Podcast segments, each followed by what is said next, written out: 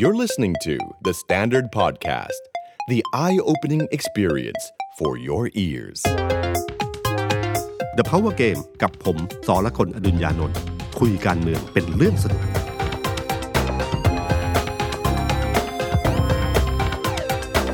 สวัสดีครับ ผมสอละคนอดุญญานนท์สวัสดีครับ ผมเอกธนกรวงปัญญาบรรณาธิการข่าวไทยของ The Standard ครับ สวัสดีพี่ตุ้มแล้วก็สวัสดีคุณผู้ฟังนะครับครับเพิ่งผ่านสัปดาห์แบบ ร้อนๆมาเลยครับพี่ตุ้มไม่กี่วันมานี่เอง สัปดาห์ที่สนุกมาก หลายเรื่องมากแต่ว่าเรื่องร้อนที่สุดครับพี่ตุ้มครับคนถามมาเยอะมากในครับ YouTube ในหลายแพลตฟอร์มว่าสัปดาห์ที่แล้วเนี่ยเปลี่ยนปกทำไม เกิดอะไรขึ้นหรือเปล่าครับพี่พี่ต้องเฉลยหน่อยครับ เหมือนกับชื่อเนี่ยชื่อเรื่องเราวันนี้เลยครับครับจินตนาการสำคัญมาก คือหลายคนคงคิดว่ามันโดนอะไรขึ้นมาเปล่าอ่าจริงไม่มีอะไรครับ ไม่อยาก จริงอายนะที่จะเล่าให้ฟัง ก็คือจริงๆอะตอนแรกหน้าปกอะครับก็คุยกันไว้ว่าจะเป็นเอาเรื่อง Friend Zone มาอ่าใช่ไหมครับเล่นกับกระแสครับครับนายกับไฟใบเฟิร์นอืมแล้วก็ให้มีรูปนะฮะคุณอุ้งอิง คุณทิมพิธาอยู่ด้านหน้าครับ ไอ้ที่บันไดเอ็นเลื่อนอ่าบันไดเลื่อน แล้วก็มีขี่คอขี่หลังอะไรกันนิดนึงตามโปสเตอร์แรกของเขาครับอ่าคือตอนแรกไม่ได้คิดให้ขี่คอนะครับก็คุยกันแค่นั้นเฉยๆแล้วก็ฝ่ายกราฟิกก็ทำมาก็เป็นรูปขี่คอนะครับตามติดก็จะต้องส่งให้ผมดูครับก่อน แล้วก็ผมก็เขาก็ส่งมาครับ แล้วก็โทรศัพท์มาด้วย แต่จังหวะนั้นเป็นการถ่ายทอดสดบอลโลกอยู่นะฮะเราก็เข้าใจว่ามหากรรมมหากรรมกีฬาที่หยุดโลกมันเป็นยังไงครับนะฮะมันหยุด โทรศัพท์ด้วย ก็ลืมรับไม่ได้รับสายครับนะครับ ก็เลยพอมาเห็นอีกทีหนึ่งเป็นรูปตอนขี่คอซึ่งผมอาจจะค่อนข้างระมัดระวังเรื่องผู้หญิงที่เป็นนักการเมืองครับนะฮะเพราะเรื่องประเด็นเนี้ยเป็นเรื่องที่เซนซิทีฟมากสำหรับผู้หญิง ก็เลยไม่อยากมีรูปขี่คอเกิดขึ้น ก็เลยบอกว่าเปลี่ยนได้ไหมนะครับ ซึ่งตอนนั้นก็ประมาณเกือบห้าทุ่มแล้วครับนะครับทุกอย่างมันก็เลยดำเนินไม่ได้อ่าก็เลยเอางั้นแก้ปัญหาด้วยการยกไปก่อนอ่าแล้วเริ่มต้นตอนเช้าครับ เรื่องทั้งหมดมีอยู่แค่นี้ครับ เป็นความผิดของบอลโลกครับครับครับแล้วก็มีคนมานั่งไล่ดูด้วยนะครับพี่ตุ้มว่ามีครับการเอาตรงไหนออกหรือเปล่า คนบอกว่าไม่มีครับคนบอกว่าอ๋อชช่วงเวลาเท่าเดิมสงสัยเป็นเรื่องปกติดลิขสิทธิ์หรือเปล่าอะไรอย่างนี้อ่าก็ครับก็วิพากษ์วิจารณ์กันไปแต่ว่าเฉลยแล้วนะครับ คุณผู้ฟังวันนี้นะครับครับน่าจะน่าจะเป็นเรื่องสำคัญที่สุดสำหรับรายการงั้นจบรายการเลย อย่าเพึ่งครับพี่อย่าเพึ่งครับเรายังต้องไปที่ทำเนียบก่อนครับอ่าเออนายกเนี่ยถือว่ามีเรื่องอะไร ชัดเจนชัดเจนขึ้นเรื่อยๆนะครับใช่พี่ตุ้มสัญญาณดูแบบสัญญาณเริ่มแรงขึ้นละสัญญาณเริ่มแรงขึ้นแล้วครับพี่ตุ้มใช่ครับก็คือว่าเป็นครั้งน่าจะเป็นครั้งแรกที่นายกพูดชัดเจนมากนะครับอืมพูดชัดเจนมากว่าว่าจะอยู่เพียงแค่ปี 68 ซึ่งจริงเนี่ยรัฐธรรมนูญก็กำหนดอยู่แล้วครับแต่เพียงเหมือนกับบอกว่าเป็นการยอมให้สัมภาษณ์อย่างชัดเจนอืมก็บอกว่าถ้ายังอยู่เนี่ยก็สมมุติว่าต้องอยู่ก็อยู่ได้ถึงปี 68 เท่านั้นแหคละรับอะไรเงี้ยก็คือว่าถ้าพร้อมจะลงเลือกตั้งอืมไม่มีท่าทีที่บอกว่าปี 68 แต่จะไม่ไปต่อครับ ทั้งหมดคือไปต่อนะฮะถามชัดๆว่านี่คือความตั้งใจของนายกที่จะเดินหน้าทางการเมืองหรือเปล่าอืมนะครับพลเอกประยุทธ์ก็บอกว่าถึงเมื่อถึงวันนี้ก็น่าจะพอรู้แล้วมั้งครับ คือยอมรับสภาพแต่เพียงแต่ว่า ในภาวะแบบนี้ที่ยังเป็นแคนดิเดตนายกของพลังประชารัฐครับทุกอย่างมันก็ยังคลุมเครือคลุมเครือนะอืฮะมอืมมันก็เหมือนสเตตัสฐานะคลุมเครือคลุมเครืออ่านะฮะแต่อันนี่มันไม่ได้คลุมเครือมันคือชัดๆครัแต่บพูดไม่ได้เท่านั้นเองครับนะครับ ก็แล้วก็พอพูดถึงเรื่องว่าจะไปต่อแค่สองปีเนี่ยใช่ไหมอืมนายกก็บอกว่าสองปีทำทุกอย่างดีที่สุด จากนั้นจะมีคนที่ใหม่ที่เหมาะสมโอ้โหประชาชนยอมรับและทำต่อ อันนี้สุดก็เหมือนกับบอกว่าจะต้องมีทายาทอีกคนครับหนึ่งที่ไม่รับไม้ต่ออมนะครับ ก็คือว่าถ้าสมมุติว่าเลือกตั้งครั้งหน้ารวมไทยสร้างชาติได้เสียงมากที่สุด หรือไม่มากที่สุดแต่รวบรวมเสียงได้มากที่สุดๆครับ จะใช้กลเกมยังไงบวกเสียงสวแล้วค่อยตกงูเห่า อะไรก็ไม่รู้แหละครับแต่สุดท้ายแล้วพลเอกประยุทธ์เป็นนายกเนี่ยพลเอกประยุทธ์ก็อยู่อีกสองปี แล้วก็ทำทุกอย่างให้ดีที่สุด แล้วจากนั้นก็ส่งไม้ต่อนะครับแล้วก็ถามว่าข่าวว่าจะไปอยู่รวมไทยสร้างชาติชัดเจนแล้วใช่หรือไม่นักข่าวก็พยายามย้ำคำนี้ใช่ใช่เพื่อให้รับปากมาสักทีอืมพลเอกประยุทธ์ก็บอกว่า ก็ผมยังไม่ได้พูดเท่านั้นเอง เดี๋ยวค่อยพูด ไม่พูดเท่านั้นเองก็คือว่าอย่างนี้แหละ แต่ยังไม่ได้พูดเท่านั้นแหละนะครับ แล้วก็ถามว่า พอมาย้ำอีกครั้งหนึ่งเนะครับ บอกว่าชัดเจนขนาดนักข่าวคงแบบอ่าเออจะขยี้ขยี้ขขยี้ยี้คือเอาชัดๆลำลำคาญนิดหน่อยครับบอกว่าชัดเจนถึงขนาดนี้ขอให้พูดมาเถอะครับพลเอกประยุทธ์ก็ไม่ตอบไม่ตอบแต่พยักหน้าแล้วว่า อืมอืมอืมผมนึกถึงอะไรรู้ไหมครับครับผมนึกถึงใบเฟิร์นอืมตอนที่ถามว่าเปิดใจให้นายหรือเปล่าอืมและที่มันมีคลิปที่ออกมา เออฮึอือฮึนะครับอ่า พลเอกประยุทธ์คงเรียนแบบแบบนั้นนะฮะแต่ไอ้ประเด็นเรื่องทายาทเนี่ยมันทำให้สู่นำสู่วันนี้ที่มีคครับนนักข่าวไปถามคุณอนุทิน ใช่ใช่ครับคุณเขาคงคือประเมินว่า เพราะว่าตอนนี้ภาพมันคลุมเครือเนี่ยอยู่ในฝั่งของภาครัฐบาลตอนนี้ว่า สมมุติว่าเลือกตั้งแล้วเนี่ยพักภูมิใจไทย ซึ่งตอนนี้คนคาดการณ์ว่าในจำนวนพักทั้งหมดในเนี้ยภูมิใจไทยจะได้เสียงสูงสุดอ่านะคใช่รับครับแต่เนื่องจากพรรคภูมิใจไทยไม่มีเสียงสวสนับสนุนอืมถ้าสมมติว่าพลเอกประยุทธ์ได้เสียงมาจำนวนหนึ่ง แล้วรวบรวมเนี่ยแล้วภูมิใจไทยยอมไหมนะฮะคุณอนุทินอนุทินก็ไม่ตอบที่ชัดเจนกับเรื่องนี้เขาบอกรู้สึกว่ามันเหมือนกับรอผลการเลือกตั้งเลยทำนองเนี่ยแล้วก็ซึ่งช่วงนี้ในเชิงการเมืองก็เป็นเรื่องที่ไม่ไม่ควรจะรีบพูดนะครับนะฮะอืมเอ่อแล้วก็ถามถึงเรื่องทายาทเหมือนนักข่าวจะบอกว่าที่พลเอกประยุทธ์พูดพูดอย่างนี้เนี่ยหมายถึงว่าจะส่งไม้ให้คุณอนุทินเป็นทายาทหรือเปล่านะครับ ถามในนัยยะแบบนั้นอืม คุณอนุทินก็บอกว่าส่วนใหญ่ทายาทจะตายก่อนใช่ไหมประมาณเนี้ยคำประมาณใช่เนี้ยครับใช่ใช่ครับอืมคือเหมือนกับว่าถ้าใครบอกว่าจะตั้งคนนี้เป็นทายาททางการเมืองเมืองเมื่อไหร่เนี่ยอ่าคนนั้นจะไปแบบโดนกระหน่ำซ้ำเติมอย่างหนักหนาแล้วสุดท้ายก็ไม่ได้เป็นไปตามนั้นครับซึ่งประวัติศาสตร์การเมืองเป็นอย่างนั้นจริง ๆนะครับ แล้วก็แล้วก็พูดประเด็นเนี้ยครับก็คือว่าเหมือนกับตัวเองก็ไม่ได้รับว่าจะเป็นทายาทครับนะครับ ไม่ผูกมัดนะครับเป็นเรื่องระบอบประชาธิปไตยประชาชนเลยก็ว่ากันไปนะนี่คือ นี่คือความชัดเจนที่สุดในช่วงของของสัปดาห์นี้ครับที่เห็นชัดเจนมากพลเอกประยุทธ์เนี่ยไปรวมไทยสร้างชาติ แน่นอนร้อยเปอร์เซ็นต์น่าจะอยู่ประมันเก้าสิบเก้าเปอร์เซ็นต์นะ อืออืออือครับเนี่ยแต่ว่าสนใจตรงคำว่าทายาทเหมือนกันนะครับพี่ตุ้มอืมนึกถึงหนังละครสมัยก่อนที่บอกว่าเจ้าคือทายาทคนต่อไปอะพี่ละครทายาทอสูรพี่ตุ้มเกิดทันไหมคใครรับใครตะขาบหากันใครตะขาบหาเนี่ยครับโอ้โหพอคุณอนุทินพูดแล้วนึกถึงหนังเรื่องนี้ทันทีเลยครับไม่ใช่อะไรหรอกพี่มีคนมาคอมเมนต์ในข่าวอ๋อเหรอบอกเรื่องเป็นอันนี้หรือเปล่าอะไรอย่างเงี้ยครับอืมอืมอันนี้ก็คือความชัดเจนอันหนึ่งซึ่งเป็นความชัดเจนที่ต่อเนื่องมาจากการไม่ใช่ต่อเนื่อง ใช้เป็นว่าพอแถลงเรื่องนี้เสร็จปั๊บเนี่ย มันก็มีการแถลงข่าวเปิดตัวคุณมิ่งขวัญในวันเดียวกันโอ้โหใช่ไหมครับคขรับองพลังประชารัฐครับคุณมิ่งขวัญแสงสุวรรณเนี่ยนะครับ เดิมอยู่คือเขาคือคือจริงๆเขาเคยอยู่โตโยต้ามาก่อนนะฮะเป็นผู้บริหารของโตโยต้าอืมแล้วก็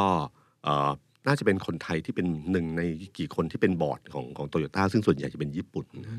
แล้วก็เป็นบอร์ดมือการตลาดบริษัทญี่ปุ่นบอร์ดใหญ่เลยใช่ไหมครับของโตโยต้าเมืองประเทศไทโอ้ยนะคครัรับบคือคุณมิ่งขวัญเนี่ยนะครับได้รับการเอ่อดึงตัวมาจาก คุณสมคิดดึงเข้ามาเป็นผออสมทครับแล้วก็ประวัติศาสตร์ ตอนนั้นเน่ยเป็นภาพลักษณ์ที่ดีมากของคุณมิ่งขวัญก็คือการเปลี่ยนช่องเก้าอสมทให้เป็น Modern Nine โอ้โหตอนนั้นดังมากครับโอ้โหเป็นภาพลักษณ์ที่ดีมาก เป็นครับการพลิกเปลี่ยนแดนสนธิยาให้กลายมันเป็นองค์กร ผมจำได้พนักงานอสมทตอนนั้นบอกเลยบอกว่า แม้ยังอยู่อสมทเหมือนเดิม แต่พอเปลี่ยนเป็น Modern Nine เนี่ยมันเหมือนกับ ตัวมันใหญ่ขึ้นน่ะอ่านะครับมันพองขึ้นรู้สึกมีความภาคภูมิใจมากขึ้นครับนั่นคือความสำเร็จของคุณมิ่งขวัญในช่วงเวลานั้นครับหลังจากนั้นปั๊บเนี่ยพอมาเป็นพรรคพลังประชาชนก็ได้เอ่อมาเป็น key ครับนะครับเป็น key man คนสำคัญคนสำคัญเพราะตอนไทยรักไทยเนี่ยเขายังอยู่ในของอสมทอยู่ครับนะครับ แต่พอรัฐประหารเสร็จเนี่ยหลังจากนั้นปั๊บพลังประชาชนเนี่ยเขาก็เป็นเหมือนกับมือทางด้านเศรษฐกิจครับคนหนึ่งใช่เป็นรองนายกเป็นรัฐมนตรีว่าการกระทรวงพาณิชย์ใช่ไหมฮะสมัยคุณรัฐบาลคุณสมัครใช่นะครับ จำได้ดีครับ เพราะว่าแกเคยเปิดงาน แล้วก็แกเป็นลมคาโพเดียมไปเลยนั่นแหละครับ แล้วก็ตอนช่วงสำคัญก็คือว่าตอนช่วงช่วงพลังประชาชนนะฮะตอนช่วงที่มีการเปลี่ยนมืออ่าเอ่คอรับที่มาเป็นคุณอภิสิทธิ์ที่ครับจับมือคุณเนวินครับตอนที่ปลายครั้งสุดท้ายเนี่ยนะฮะเอ่ออภิปรายไม่วางใจอืมนะคุณมิ่งขวัญเป็นคนพูดคนสุดท้ายครับแล้วก็พูดประโยคหนึ่งก็คือว่า เจอกันในสนามเลือกตั้งอืมผมเหมือนจะบอกว่าแล้วก็พูดประโยคในในในยะที่บอกว่าเขาจะเป็นนายกรัฐมนตรีของทางพลังประชาชนครับนะครับ ที่จะเข้าสนามเลือกตั้งคราวนี้ครับนะครับแล้วพอหลังจากนั้นปั๊บพอเลือกตั้งสมัยคุณยิ่งรักษณ์ขึ้นมาเนี่ยนะคุณยิ่งรักษณ์ตอนนนเป็นพรรคเพื่อไทยแล้วใช่ครับก็ปรากฏว่าคุณมิ่งขวัญก็ไม่ได้เป็นอืมนะครับ ก็ปรากฏว่าอยู่บัญชีรายชื่ออันดับเจ็ดมั้งฮะใช่ครับแล้วก็รัฐบาลประมาณหกเจ็ดของใช่คุณยิ่งรักษณ์คุณมิ่งขวัญก็ไม่ได้เป็นรัฐมนตรีครับแล้วก็แล้วก็เงียบหายไปพักใหญ่อืมจนกลับมาอีกครั้งหนึ่งนะครับ ตอนพักเศรษฐกิจ ใหม่เศรษฐกิจใหม่ใช่ครับใช่ครับมันซึ่งมันจะยากนิดนึงครับผมเข้าใจพี่ตุ้มมันเศรษฐกิจใหม่เศรษฐกิจไทยเศรษฐกิจอะไรเยอะ ๆ อยู่ประมาณซึ่งเนี้ยช่วงครับนั้นเป็นคุณมิ่งขวัญไม่น่าเชื่อนะครับเขาเขาใช้พลังที่น้อยที่สุดอืมอืมแต่ได้คะแนนถ้าเทียบกับคะแนนที่ได้มา ถือว่าเป็นค้ากำไรเกินควรที่สุดครับคุณมิ่งขวัญไม่ได้เปิดเวทีปราศัยเลยโอ้โหไม่มีออกลยดีเบตอย่างเดียวครับ แล้วก็เอ่อมีการเล่าเรื่องที่คุณมิ่งขวัญพลเล่าเรื่องเก่งอืมนะครับมี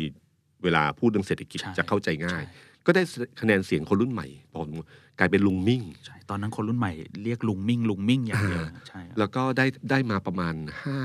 คนใช่ไหมห้าหรือหกหกคนรับหกคนได้นะครับแต่สุดท้ายแล้วก็ไม่ได้เข้าร่วมครับนะครับแล้วก็มีลูกพักทั้งหลายก็กลับไปร่วมรัฐบาลกับคุณประยุทธ์นะอืมคุณมิ่งขวัญที่มีจุดยืนอันหนึ่งคือจุดยืนในเรื่องของ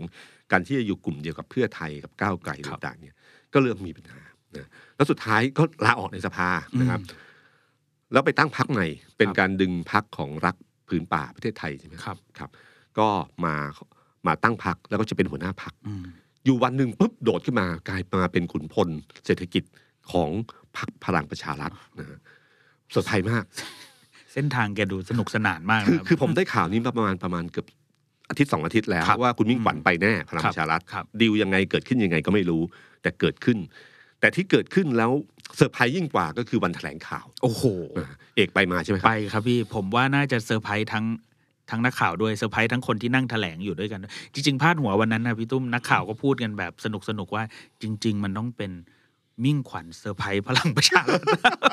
ประกาศตัวว่าจะเป็นแคนดิเดตนายกหนึ่งในแคนดิเดตนายกแต่วันนั้นนะพี่ตุ้มเท่าที่สังเกตเห็น เดี๋ยวพี่ตุ้มคงก็ช่วยขยายความ เห็นคุณสมศักดิ์เทพสุทิน เห็นคุณวิรัตรัตนเศรษฐ์เห็นคุณ ฐานิตคุณตรีนุชอะตรีนุชตรีนุชเทียนทองเทียนทองคุณฐานิตก็อยู่ด้วย แต่ว่าคุณตรีนุชรัฐมนตรีศึกษาครับคุณชัยวุฒิแล้วก็คนอื่น ๆ ที่เป็นแกันนำคุณไพบูลย์นิติตะวัน คุณสันติพร้อมพันธ์พลเอกประวิตรนั่งอยู่นั่งอยู่ตรงกลางอืมพลเอกประวิตรก็เริ่มต้นประโยคหนึ่งที่นักข่าวก็ก็ก็สนใจมากแล้วก็รู้สึกว่าเออแกขอบคุณคุณมิ่งขวัญที่มาเข้าพรรคอืมแล้วก็ขอบคุณพรรคด้วยที่ได้คุณมิ่งขวัญมา อะไรประมาณเนี้ยครับใช่ใช่ก็เป็นผมจำสีสันได้ครับใช่แต่เออเรื่องนี้มีอยู่สองประเด็นอืนะมประเด็นที่หนึ่ง เอาประเด็นแรกไปก่อน ก็ประเด็นแรกก็คือที่ที่เอกเล่าให้ฟังอืมว่า คนที่ยืนข้างหลังมีใครบ้างอืมอันนี้คือกองกำลังที่ไม่เลวนะครับอืมคือเดิมเนี่ยมันมีความคลุมเครืออยู่ว่าใครจะไปไหนครับแต่การแถลงข่าวเปิดตัวคุณมิ่งขวัญครั้งเนี้ยเหมือนแสดงตัวให้เห็นว่าใครอยู่กับพลังประชารัฐบ้างครับการการที่คุณสมศักดิ์มายอมมายืนอยู่ข้างหลังเนี่ยอืมเป็นครั้งแรกนะซึ่งแสดงให้เห็นว่ากลุ่มสามมิตรเนี่ยจะอยู่กับพลังประชารัฐครับนะครับคุณคุณคุณตรีนุชใช่คุณชัยวุฒิครับคุณสันติอืมคุณวิรัต อันนี้ไม่ธรรมดานะคครัรับบแสดงว่ากลุ่มที่จะไปอยู่กับรวมไทยสร้างชาติ อาจจะไม่เยอะอย่างที่คิดก็ได้อืมการยืนข้างหลังแบบเนี้ยทำให้พรรคพลังประชารัฐมีพลังมากขึ้นครับ ถ้าวันนั้นการแถลงข่าวออกมาด้วยดีนะฮะแล้วการเปิดตัวคุณมิ่งขวัญเนี่ยคุณมิ่งขวัญก็ถือว่าเป็นเป็นเซอร์ไพรส์อันหนึ่งก็จะจะแม้ว่าเขาจะไม่มีเสียงในสภามากเท่าไหร่ แต่เครดิตเก่าๆในการเรื่องของเรื่องเศรษฐกิจ หรือเรื่องการเล่าเรื่องเรื่องนี้เนี่ย แล้วก็มีมุมมองที่ค่อนข้างจะเป็นรุ่นใหม่หน่อยนะครับ มันทำให้ภาพลักษณ์ของพลังประชารัฐดีขึ้นอืมนะฮะดีขึ้น แม้ว่ากลุ่มคุณมิ่งขวัญเนี่ยสุดท้ายแล้วดูจากคอมเมนต์ทั้งหลายเนี่ยก็หมายความว่าจริง ๆเขาก็อกหักผิดครับหวังอืมที่คุณมิ่งขวัญมาอยู่ฝั่งนี้ จากเดิมที่อยู่อีกฝั่งฝั่งครับหนึ่งมันนะพลิกขั้วมาเลยพลิกขั้วมาอืมแล้วก็กลายเป็นว่ามันก็มีการทวงถามในเรื่องเหมือนกับว่า เอ๊ะ อันนี้ตบัดสัตว์หรือเปล่านะอ่าอันนี้เปลี่ยนจุดยืนหรือเปล่านะใช่นำไปสู่ การแถลงข่าวในวันนั้นครับคุณมิ่งขวัญเนี่ยเป็นคนที่รักษาภาพลักษณ์ของตัวเองมากนะครับทำให้เรื่องราวของวันนั้นเนี่ยเป็นเรื่องราวของการปกป้องตัวเองครับแต่เกี่ยวกับเรื่องพลเอกประยุทธ์ทั้งหมดนะฮะก็พยายามจะบอกว่าตัวเองเนี่ยจุดยืนที่ผ่านมาของตัวเองทั้งหมดเนี่ยพุ่งเป้าที่พลเอกประยุทธ์ไม่ร่วมงานพลเอกประยุทธ์ครับเมื่อพลเอกประยุทธ์ไม่อยู่ในพลังประชารัฐเขาถึงมาอยู่อ่าแล้วก็พูดถึงว่าเรื่องเศรษฐกิจไม่ดีอะไรต่างๆเนี่ย โดยเขาไม่ดูเลยนะครับข้างหลังเนี่ยคือรัฐมนตรีของคอรมอชุดนี้ทั้งหมดนะฮะข้างหลังนี่เลิกลักแล้วครับเลิกลักนั่งข้างๆนี่คุณสันตินี่คือรัฐมนตรีช่วยว่าการกระทรวงการคลังนะครับ มีผู้รับเป็นผู้รับผิดชอบเรื่องเศรษฐกิจด้วยนะครับครับแต่กำลังพูดถึงเศรษฐกิจที่รัฐบาลชุดเนี้ยที่แย่นะครับพูดถึงพลเอกประยุทธ์นะอืมซึ่งเป็นนายกรัฐมนตรีของรัฐมนตรีทั้งหลายที่อยู่ข้างหลังใช่นะครับอืมมันก็เกิดอาการเลิกลักเลิกลักขึ้นมา แล้วก็เนื้อหามันก็วนอยู่ตรงนี้อยู่อืมและที่สำคัญที่สุดคือ คือคุณมิ่งขวัญเนี่ยเป็นคนที่เอ่อเป็นนักต่อรองทางการเมืองคนหนึ่งฉะนันเอ่อเขาก็เลยเขาบอกตามข่าวก็คือว่าก่อนหน้านั้นเนี่ยจะแถลงข่าวสันสิบห้านาที ขอคุยกับพลเอกประวิตยอืมแล้วก็ไม่มีใครรู้ว่าคุยอะไรครับแต่คุณมิ่งขวัญก็มาพูดบนเวทีนี้เลย บอกว่าขอบคุณพลเอกประวิตยอืมที่จะให้เขาเนี่ยเป็นแคนดิเดตนายกรัฐมนตรีอ่าคนหนึ่งเพราะเวลาไปดีเบตมันต้องมีตำแหน่งครับฉะนั้นเขาใช่ก็เลยให้ตรงนี้ขึ้นมาอืม แล้วก็กราบขอบคุณพลเอกประยุทธ์พลเอกประวิตยใช่นะครับพลเอกประวิตยก็เลิกลักเลิกลักเลิกนิลัดกนึงเลิกลักนะครับ แล้วก็พยายามบอกว่าเดี๋ยวต้องเสนอกรรมการบริหารพรรคก่อนอ่าก็พยายามปัดไปมุมนั้นอืมแต่วินาทีนั้นนะเป็นวินาทีที่ผมว่า ผมว่าทำให้หลายคนประเมินว่า คุณมิ่งขวัญเนี่ยจะอยู่ยาก ในในพลังประชารัฐมีบางคนถึงขนาดอาจารย์สุขุมเนี่ยครับครับถึงขนาดบอกว่าอยู่ไม่ถึงวันเลือกตั้งอืนะฮะมเพราะเขาไปเกินเบอร์นิดหนึ่งครับคือ คือถ้าภายในเออแล้ววันนั้นเนี่ยพอดีมันมีขับเฮาส์ของคุณโทนี่ใช่ไหมครับคุณทักษิณครับคุณทักษิณเนี่ยเขาบอกเลย บอกว่าเขาเชื่อว่าอืมคุณมิ่งขวัญต้องมีดีลเรื่องนายกรัฐมนตรีครับไม่งั้นไม่ไปพลังประชารัฐหรอกอ่าเพราะเขารู้จักคุณมิ่งขวัญดีอืมนะฮะซึ่งผมก็เชื่อว่ามันนำมาสู่เมื่อครั้งย้อนอดีตไปประวัติศาสตร์ครั้งก่อนครับที่เอาคุณยิ่งรักษณ์ขึ้น แล้วคุณมิ่งขวัญ ไม่ได้ขึ้นตำแหน่งอืมเป็นหัวหน้าพักครับแล้วก็ชิงตำแหน่งนายกอืมมันคงมีการคุยกัน แล้วมีรู้ว่าเวลาพูดกันเนี่ยต่อรองกันยังไงบ้างนะครับ คุณมิ่งขวัญเป็นคนที่น่าจะผมใช้ว่าน่าจะมีความใฝ่ฝันเรื่องนี้ค่อนข้างสูงนะครับมีมีคนบอกว่ามิ่งฝันเนี่ยคำว่าฝันเนี่ยเขียนยังไงนะครับฝันหรือฝันนะคือบางที เพราะว่าเวลาต่อรองมันต้องมีอะไรอยู่ในมือใช่พอสมใช่ควรครับเนี่ยอืมคุณมิ่งขวัญไม่มีทั้งทุนอืมไม่มีทั้งจำนวนสสในพัก แล้วก็ไม่ใช่ชื่อชั้นระดับที่แบบประกาศไปแล้วมันเป็นบิ๊กเนมใหญ่ ๆ มากจนแบบดูดว้าวอะไรขนาดนั้นดูดคนแบบครับได้เสียงมหาชนมา มันไม่ถึงขั้นนั้นอืนะครับมการที่เข้ามาแล้วก็บอกว่าตัวเองจะเป็นหนึ่งในสามของแคนดิเดตนายกรัฐมนตรีครับทั้งที่เพิ่งก้าวเข้ามาในพรรคพลังประชารัฐเดวันด้วยนะ วันแรกด้วย ซึ่งมันทำ เมื่อเทียบกับคนอื่นๆที่เขาอยู่เนี่ยคือถ้าถ้าคิดแบบในเชิงจิตวิทยานี้ง่ายๆว่าคุณเดินเข้ามา คนแรกหิ้วกระเป๋ามาคนแรกอืมแม้ว่าจะได้รับเชิญยังไงก็ตามทีอืมแต่ในเชิงการเมืองอะถ้าอยู่กันมานานก็น่าจะรู้ว่าพรรคการเมืองขนาดใหญ่ มันมีกลุ่มกวนกันจำนวนมากอืมมีคนที่ก่อร่างสร้างตัวขึ้นมาได้พรรคขนาดใหญ่ขนาดเนี้ยอยู่ดีคุณมาปุ๊บแล้วคุณประกาศเลยอืมเรื่องนี้เป็นเรื่องที่คนอื่นควรจะประกาศอืมแต่คุณมิ่งฝันเนี่ยใช้ใช้เวทีเนี้ยเพื่อผูกมัดครับ คือถ้าคุยในห้องเล็ก ๆ ห้องหนึ่งอืม ห้องเล็กๆเนี่ยเราสามารถจะรับปากอะไรก็ได้ใช่ไหมครับครับคุณมิ่งฝันก็เอาคำรับปากนั้นนะมาใช้บนเวทีในพื้นที่แสงสว่าง ให้คิดบอกว่าพลเอกประวิตยเนี่ยรับปากแล้วนะอืมซึ่งพลเอกประวิตยพอดีเขาหลุดดิ้นออกไปได้ก็คือบอกว่าต้องเสนอกรรมการบริหารพรรคครับก่อนครับแล้วปฏิยาที่เกิดขึ้นหลังจากนั้นหนึ่งวันเนี่ยนั่นคือความชัดเจนที่สุดว่าอืมคนในพรรครู้สึกยังไงใช่และบางทีอาจจะมีสัญญาณจากผู้ใหญ่คือพลเอกประวิตยด้วยซ้ำอืม ไม่ว่าเป็นคำสัมภาษณ์ของคุณวีรกรครับคำประกอบ หรือ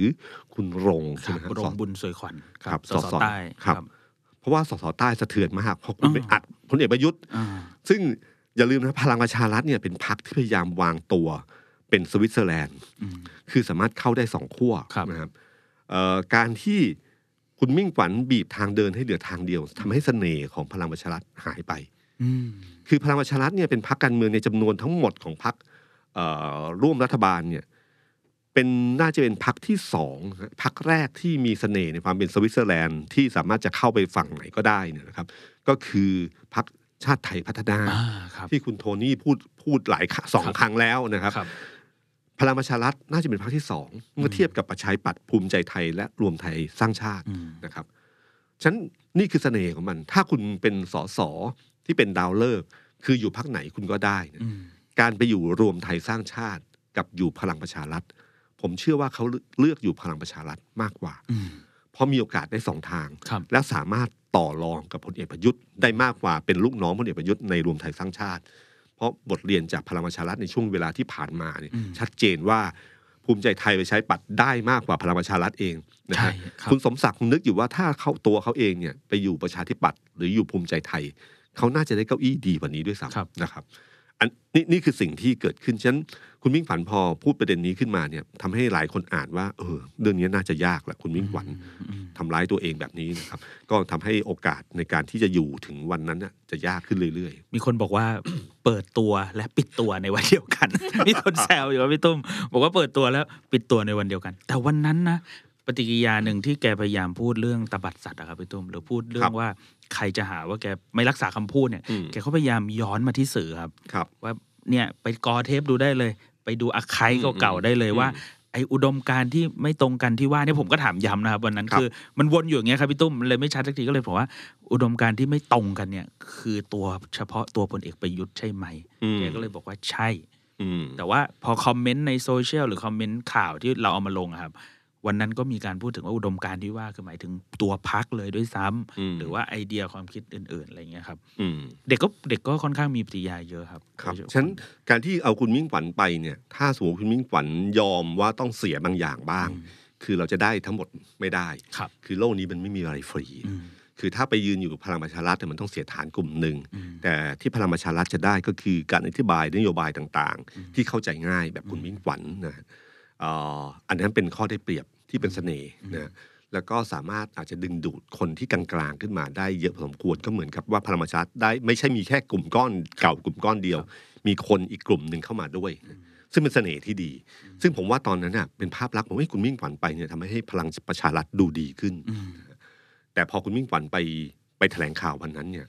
ผผมชักไม่แน่ใจนะฮะเราเห็นปริยาตอนท้ายที่คุณวิรัตพยายามดึงไมค์อ๋อแล้วพยายามปิดเกมแถลงข่าวอย่างรวดเร็วครับนะฮะ วันนี้พอแค่นี้กันครับครับอะไรอย่างเงี้ยครับ แล้วก็มันมีท่าทีของคุณมิ่งขวัญที่ยื่นไมค์มา ผมตอบแทนท่านอ่าหัวหน้าได้ไหมครับอะไรเงี้ย คือคุณมิ่งขวัญสไตล์ที่เป็นสไตล์ที่นักข่าวคุ้นชินครับ แต่เวทีนั้นมันใช่เวทีเขาเปิดตัวคนใหม่อะอืม คือเขาเป็นยังเป็นคนใหม่อยู่ แต่เขาเล่นเล่นบทที่อืมกลุ่มสภาพครับเยอะมากไปนะครับ ในขณะที่ข้างหลังโอ้โหคุณดูสิพรรคนี้มันเสือใช่สิงห์กระทิงแรดทั้งนั้นใช่นะครับ แต่ละคนเก๋าทางการเมืองทั้งสิ้น มีจังหวะ shot feel ครับพี่ตุ้มครับที่บอกกันที่เมื่อกี้ที่พี่ตุ้มบอกว่าพยายามจะยุติการแถลงข่าว แล้วก็คุณสันติพร้อมพัฒน์ครับครับก็โผล่หน้าออกมาที่โพเดียมตรงนั่งแถลงข่าวบอกว่า เรามาคุยกันเรื่องบ้านเมืองบ้างดีกว่า เพราะว่าหลังจากที่พูดถึงพลเอกประยุทธ์เยอะๆอะครับ นักข่าวก็เริ่มถามอืมเกี่ยวกับเรื่องพลเอกประยุทธ์มีนักข่าวคนหนึ่งที่ถามบอกว่า แสดงว่าเนี่ยเอาคุณมิ่งขวัญมาเป็นแคนดิเดตแทน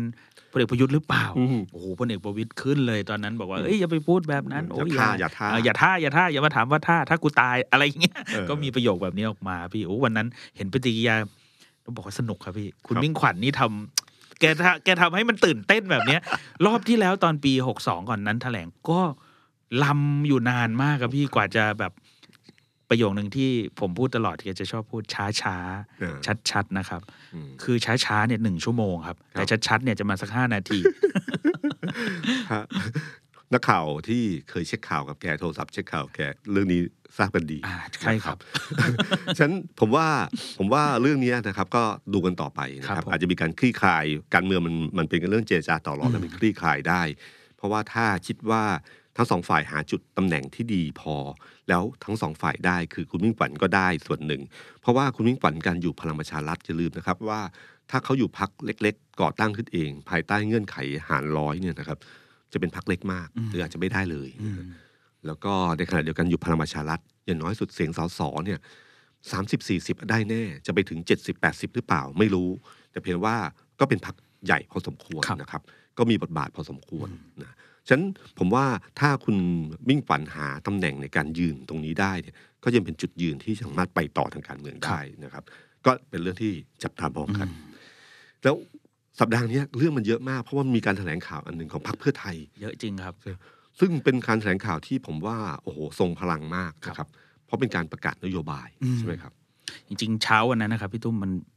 เริ่มที่พักเพื่อไทยก่อนอืมแล้วเสร็จจากนั้นก็ช่วงบ่ายก็ไปที่พลังประชารัฐ ตอนนั้นนักข่าวเนี่ยทำข่าวแบบข้ามข้ามห้วยเลยครับพี่วิ่งไปวิ่งมาอยู่สองแล้วเป็นดันเป็นเรื่องใหญ่หมดเลย แล้วในวันเดียวกันนั้นก็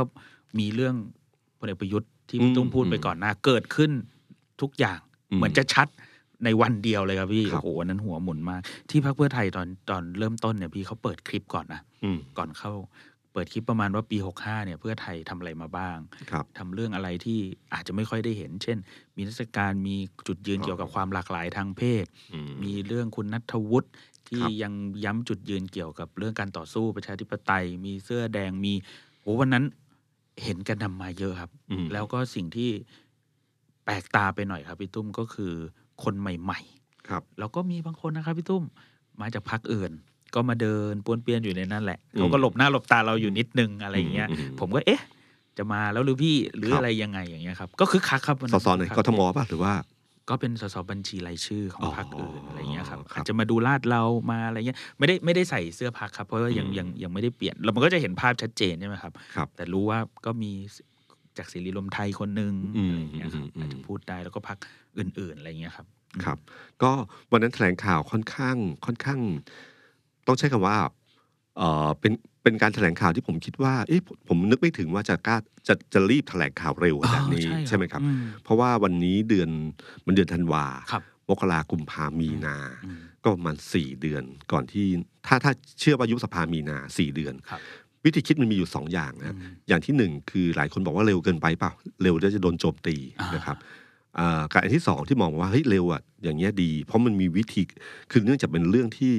อาจจะเป็นเรื่องที่ซับซ้อนบางเรื่องครับอาจจะต้องมีการอธิบาย ฉะนันให้ข่าวสารกว่าจะมันจะพอยิงตั้งแต่วันนี้สี่เดือนเนี่ยมันจะเริ่มซึมไปสู่อืมพื้นที่ต่างๆ ให้ครบอืมครบทุกที่ได้ สามารถเอาไปเล่าเรื่องต่อได้ ในเวทีหาเสียงที่จะเริ่มน่าจะเริ่มเริ่มตั้งแต่ประมาณปลายเดือนนี้เป็นต้นไปเนี่ยอืมก็มันมีวิธีคิดอยู่สองอย่าง ถ้าถ้าเป็นถ้าเป็นคิดแบบว่ายิงไปก่อน คือผมคิดว่าไม่ใช่หมัดเดียวอืมแต่มันคงมีหลาย ๆ หมัดที่จะตามมา แต่ยิงไปก่อน เพื่อที่จะใช้เวทีปราศัยต่าง ๆ อธิบายเรื่องราวเหล่านี้ให้ชาวบ้านเข้าใจอย่างดีเอ่อแต่ทั้งหมดเรื่องทั้งหมดเนี่ยเวลาเขาเล่ามาทั้งหมดเนี่ยมันยิมเล่าหลายเรื่องนะครับครับเล่าเรื่อง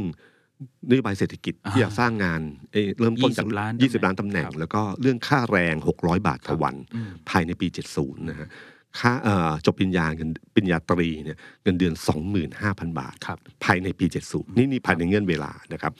แล้วก็เรื่องที่สองคือเรื่องนโยบายเกษตรนะเรื่องการตลาดนำการผลิตอ่าเรื่องเอา AI มาใช้เรื่องเทคโนโลยีการเกษตรอะไรต่างๆเนี่ยกนะชงครับบล็อกเชนครับอืมสามก็เรื่องนโยบายการท่องเที่ยวใช่ไหมครับอ่าที่ตั้งเป้าหมายว่าจะมี 3 ล้านล้านบาทต่อปีครับนะ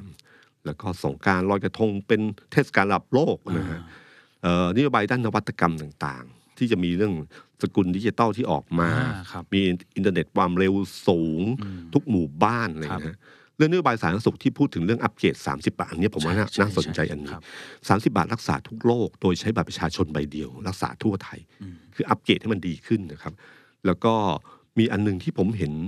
ผมเห็นมีการแชร์กันเยอะก็คือครับเรื่องวัคซีนมะเร็งปากมดลูกใช่ใช่ใช่ครับฟรีฟรีอ่าครับซึ่งมะเร็งปากมดลูกนี่รู้สึกเป็นมะเร็งที่ผู้หญิงจะเป็นเยอะที่สุดใช่ไหมครับใช่ครับถ้าฉีดวัคซีนกันไว้ในเบื้องต้น ก็จะงบในเรื่องของการรักษาก็จะลดลง การตายก็จะลดลงอืมจากการเรื่องนี้อะไรทำนองเนี้ยครับแล้วก็เรื่องโรงพยาบาลรัฐกระจายไปสู่ท้องถิ่นใช่ครับเรื่องการศึกษาก็กระจายอำนาจการศึกษา มีโรงเรียนสองภาษา ยาเสพติดชัดเจนก็คือปราบปรามครับ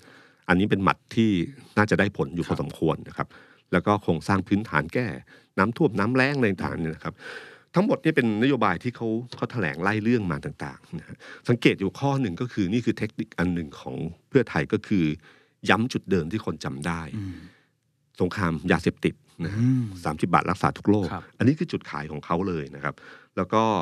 ค่าแรง คือวิธีการเล่าเรื่องของเขาเนี่ยพอดีเขาเล่าเรื่องเนี่ยมันเหมือนกับพาดหัวข่าวด้วยเอาเรื่องใหญ่ที่สุดที่คิดว่าคนจะโดนใจที่สุดก่อนก็คือเรื่อง 600 บาทครับ ซึ่งเรื่อง 600 บาทเนี่ยจริงมันเป็นสังเกตการวิพากษ์วิจารณ์วันนี้ที่เกิดขึ้นเนี่ยมีแต่เรื่องนี้เรื่องเดียวใช่ใช่ไม่พูดเรื่องอื่นเลยไม่นะพูคดรับเรื่องอื่นครับอืมแต่การเล่าเรื่องทั้งหมดเนี่ยหกร้อยบาทที่มาอธิบายกันตอนเออเพิ่มเติมตอนหลังก็คือว่าจะทำให้เศรษฐกิจดีก่อน แล้วค่าแรงมันก็จะตามอันนี้ขึ้นมา ถ้าทำให้ GDP ได้ห้าเปอร์เซ็นต่อเนื่อง ค่าแรงแบบนี้เป็นไปได้ครับเอ่อถ้าการเล่าเรื่องนี้เขาเปลี่ยนเอาอันเนี้ยไปไว้อันท้ายสุดนะครับการเล่าเรื่องจะเริ่มเห็นภาพมากขึ้นว่า ภาพฝันทั้งหมดเนี่ยอืมอืมอืมมันมีเรื่องของท่องเที่ยวเป็นยังไง เรื่องเกษตรมันจะเป็นยังไง เรื่องตัวเลขต่างๆ จะเป็นยังไง แล้วบอกทั้งหมดเนี้ย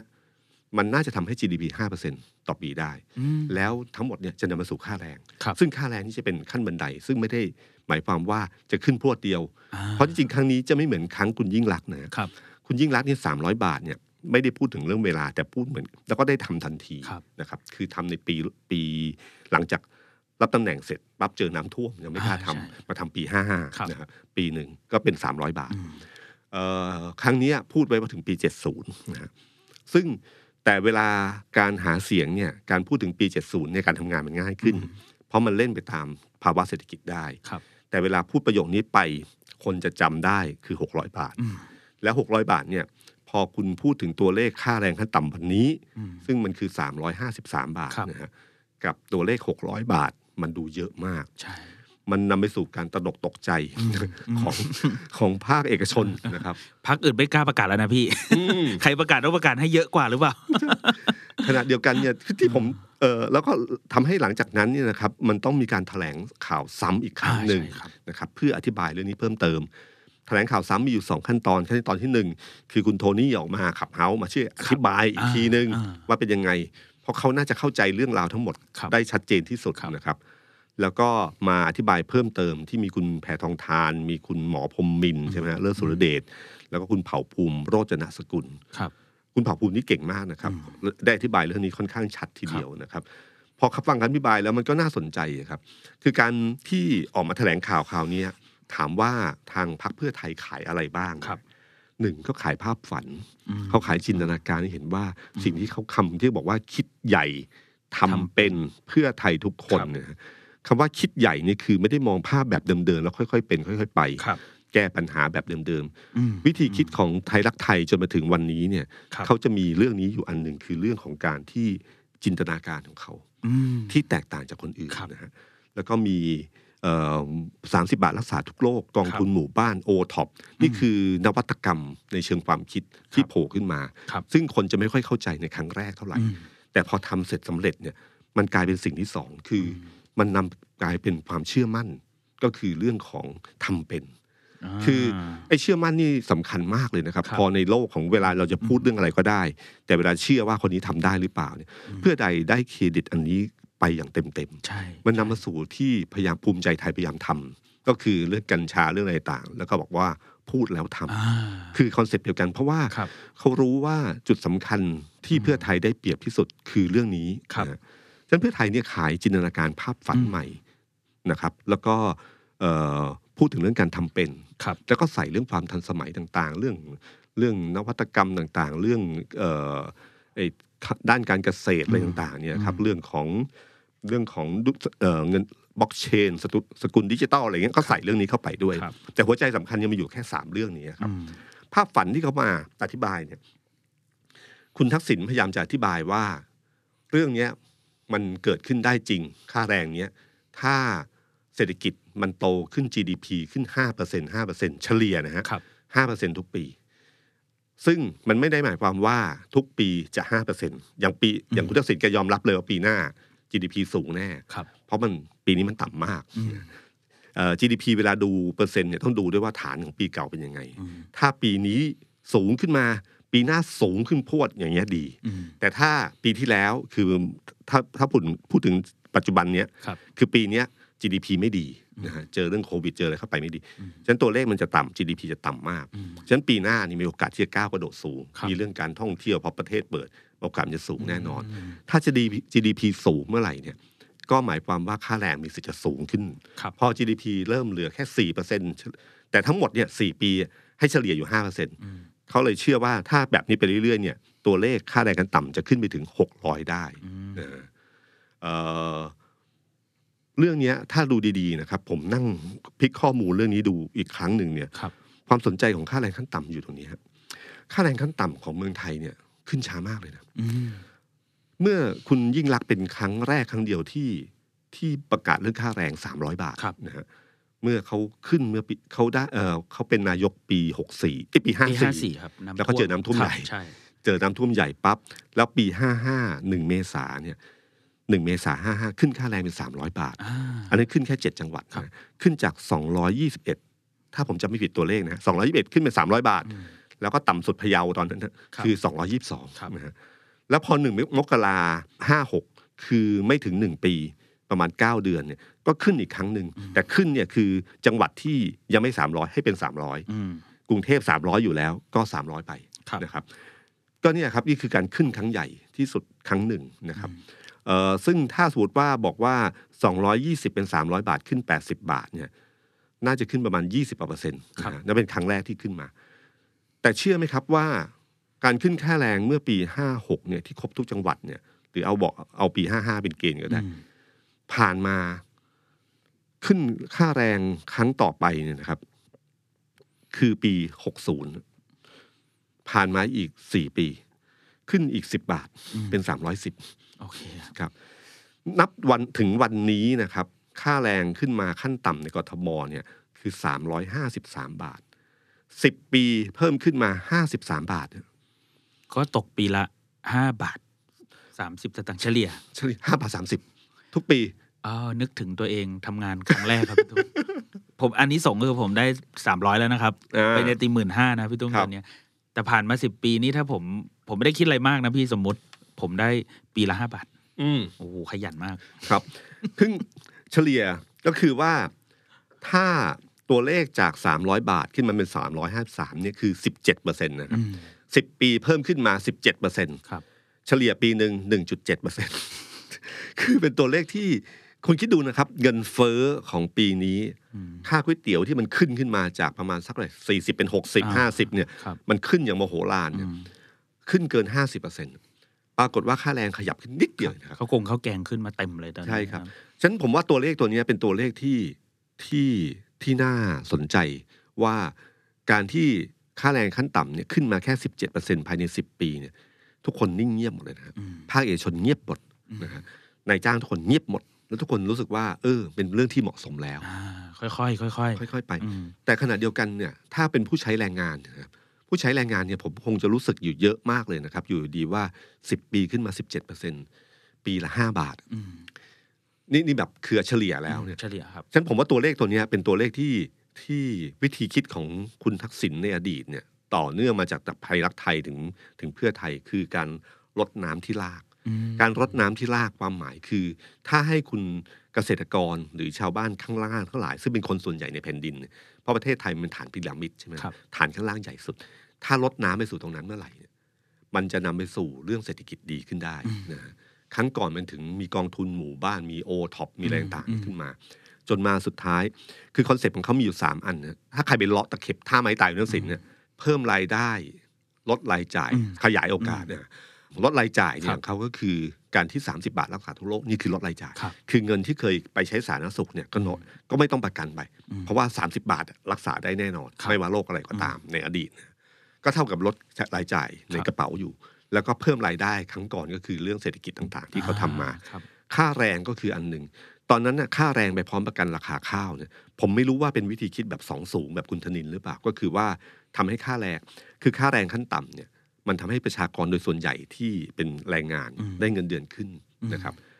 แล้วก็จำนำข้าวเนี่ยคือการที่ทำให้เกษตรกรคือชาวนาที่จำนวนมากอืมในประเทศเนี่ยมีเงินเพิ่มขึ้นทันทีนะครับ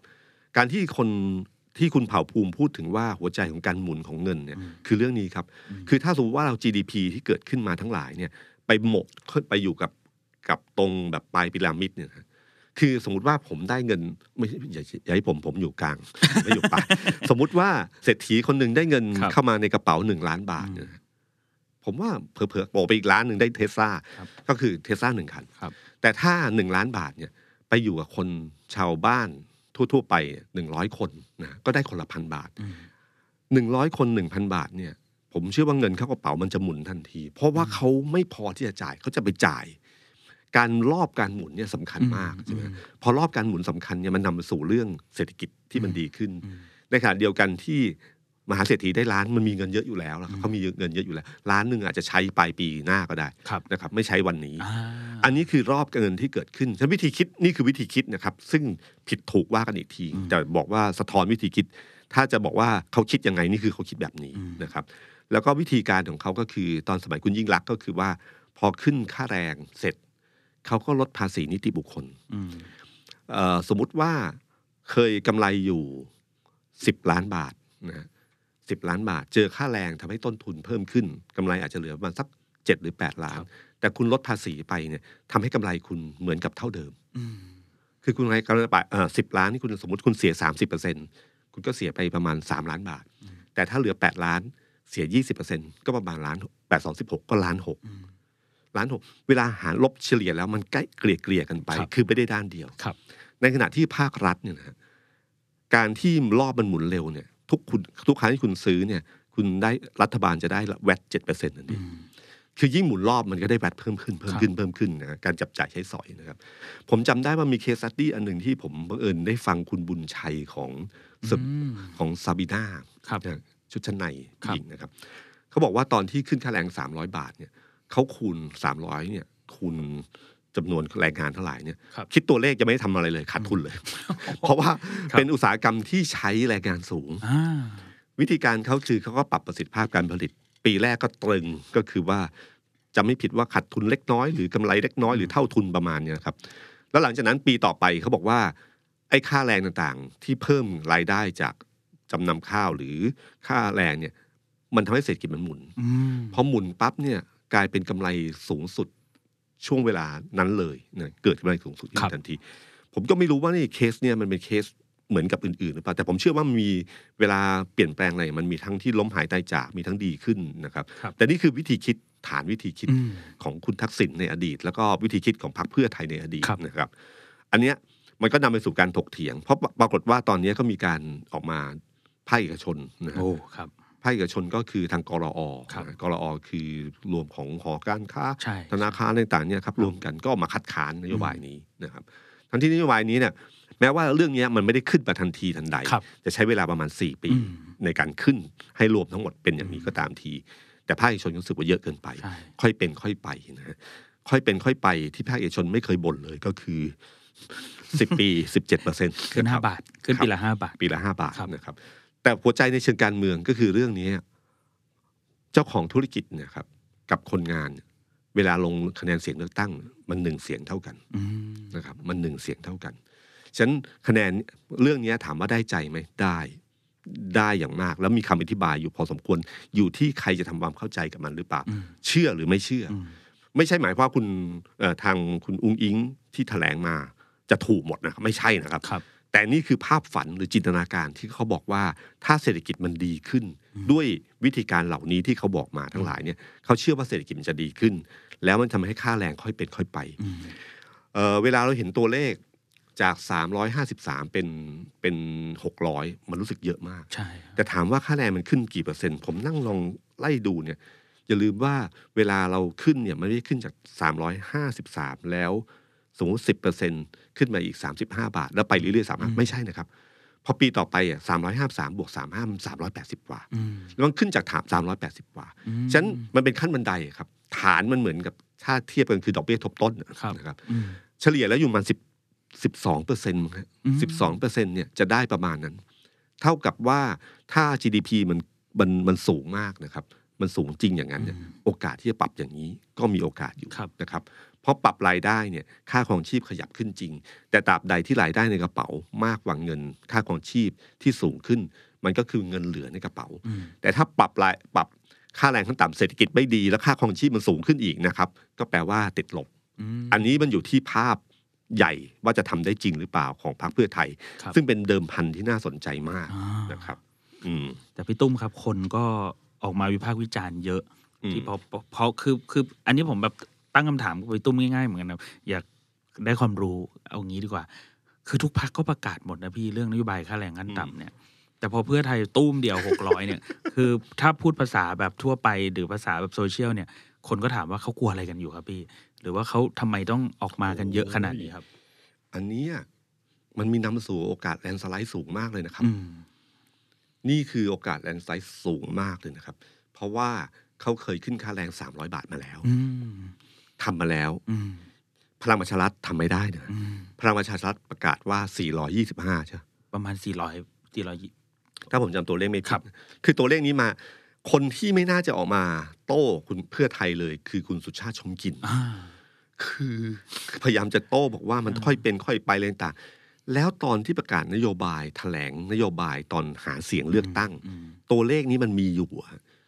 425 บาท ครับ ค่าแรงของปริญญาตรีถ้าจำผมจะมีสองหมื่นอืม นะครับแล้วปรากฏว่ารัฐมนตรีแรงงานซึ่งเป็นคนของพรรคพลังประชารัฐนะครับ แม้ว่าจะยะวันนี้ย้ายไปรวมไทยสร้างชาติ อ่าอ่าแต่ทำไม่ได้อะทำไม่ได้ในสิ่งที่ประกาศมา ครับ ยิ่งย้ำอีกว่าต่อไปนโยบายที่แถลงในการหาอืม เสียงเลือกตั้ง แปลว่าเราเชื่อไม่ได้ใช่ไหม ครับผมว่าตรงเนี้ยที่จะเป็นเป็นจุดสำคัญที่อืมพลังประชารัฐหรือรวมไทยสร้างชาติเอ่อ ประกาศนโยบายหรือประกาศนโยบายหาเสียงอะไรก็ตามทีครับจะโดนตั้งคำถามว่าอืมที่ผ่านมายังทำไม่ได้เลยอืมนะครับฉะนั้นถ้าพลังประชารัฐเคยบอกตัวเลข 425 บาทได้ในอดีตเนี่ยอืมก็แปลว่าเขาคิดว่ามันจะขึ้นค่าแรงได้ขนาดนี้จริงครับนะครับ 425 บาทนี่คือเมื่อ 4 ปีที่แล้วนะครับใช่ต้องย้อนเวลากลับไปนะ ปี 62 คุณพูดถึง 425 บาทครับนะครับ ณ วันนี้สิ่งที่ทำได้คือ 353 บาทอืม ผ่านไป4ปีนะครับอืมผมว่าเรื่องเนี้ย เวลาเวลาดีเบตกันเนี่ยจะสนุกมากเลยครับเพราะว่ามันมีจุดแผลต่างๆ เวลาบอกว่าไอ้ไม่จริงขายฝันอืมทางอีกฝั่งนี้ก็จะบอกว่า ไอ้ที่พูดมาเคยทำแล้วนะอ่าไอ้ขายฝันน่ะ ใครอ่านะไอ้ตรงเนี้ยจะเป็นประเด็นที่แบบอ่าถกเถียงทางการเมืองสนุกครับมาก แต่ถามว่าพลังของการแถลงนโยบายของพรรคเพื่อไทยครั้งเนี้ยทำให้คำว่าแลนสไลด์เนี่ยน่าจับตามองมากอืมเพราะนโยบายเนี่ย ผมว่ายิ่งถกเถียงมากเท่าไหร่เนี่ย ยิ่งทำให้เพื่อไทยได้อธิบายเรื่องนี้มากขึ้นเรื่อยๆอืมแล้วนอกเหนือจากอธิบายว่ามันเป็นจริงได้หรือเปล่าในภาพฝันของเขาในจินตนาการของเขาเนี่ย แต่อีกด้านหนึ่งอะเขาจะย้ำว่าเขาเคยทำเขาเคยทำเขาเคยทำอืมและมันพอพูดว่าเขาเคยทำมันกระทบชิ่งอีกฝั่งหนึ่งเลย ทันทีว่าพวกนี้พูดแล้วไม่เคยทำอ่าไอ้ตรงนี้แหละครับที่ผมว่าแลนสไลด์หรือแม่นสไลด์เนี่ยจากนโยบายที่แถลงมาเนี่ยมันเป็นสเต็ปแรกที่น่าจับตาว่าครับ ไอ้ที่พูดพูดว่าโอ้ยเป็นไปไม่ได้เป็นไม่ได้ ชักไม่แน่ใจครับในมุมของผมนะอืมผมรู้สึกว่าเรื่องเนี้ย คุณลองไปพูดกับแรงงานทั่วไปเลยครับครับ ผมว่าเขามีภาพฝันอื่น ๆ ตามมาอืมทันทีว่า ถ้าเลือกอันนี้แล้วเงินในกระเป๋าเขาจะเพิ่มขึ้นอย่างนี้อืมแล้วมันจะเป็นยังไง ผมว่านโยนโยบายเกษตรยังไม่พูดอีก ผมว่ามันยังมีเวลาอีกใกล้หาเสียงเลือกตั้ง น่าจะมีอะไรบางอย่างที่จะหมัดหนักกว่านี้อืมแต่นี่คือการโยนความคิดและให้เกิดการถกขึ้นมาเรื่อยๆไอ้ตรงนี้แหละครับที่ มันอยู่ที่ใครมีภาพฝันยังไง ใครมีจินตนาการอืมกับอนาคตกับมันครับยังไงบ้างอ่าเพื่อไทยได้ทำตรงนี้อยู่ครับก้าวไกลก็มีภาพฝันของเขาอยู่อืมอันหนึ่งในภาพฝันในเชิงสังคมในเรื่องเศรษฐกิจอะไรต่างๆเนี่ยแล้วทุกคนเนี่ยผมว่าสักพักหนึ่งพลังประชารัฐภูมิใจไทยก็จะประกาศของตัวเองขึ้นมาครับด้วยถ้อยคำง่ายๆ ที่จำง่ายอืมๆแต่คราวนั้นนะพอถึงเวลาการเลือกตั้งเนี่ยประชาชนจะตัดสินเองว่า เขาอยากได้แบบไหนแล้วเขาจะเชื่อใครซึ่ง ทุกปีนะครับพี่ตุ้มหนึ่งพฤษภาคมวันแรงงานเนี่ยครับเราจะเห็นแรงงานเนี่ยออกมายื่นข้อเสนอเรื่องค่าแรงอยู่ตลอดมอืมอย่างปีล่าสุดเนี่ยเห็นว่าขอไป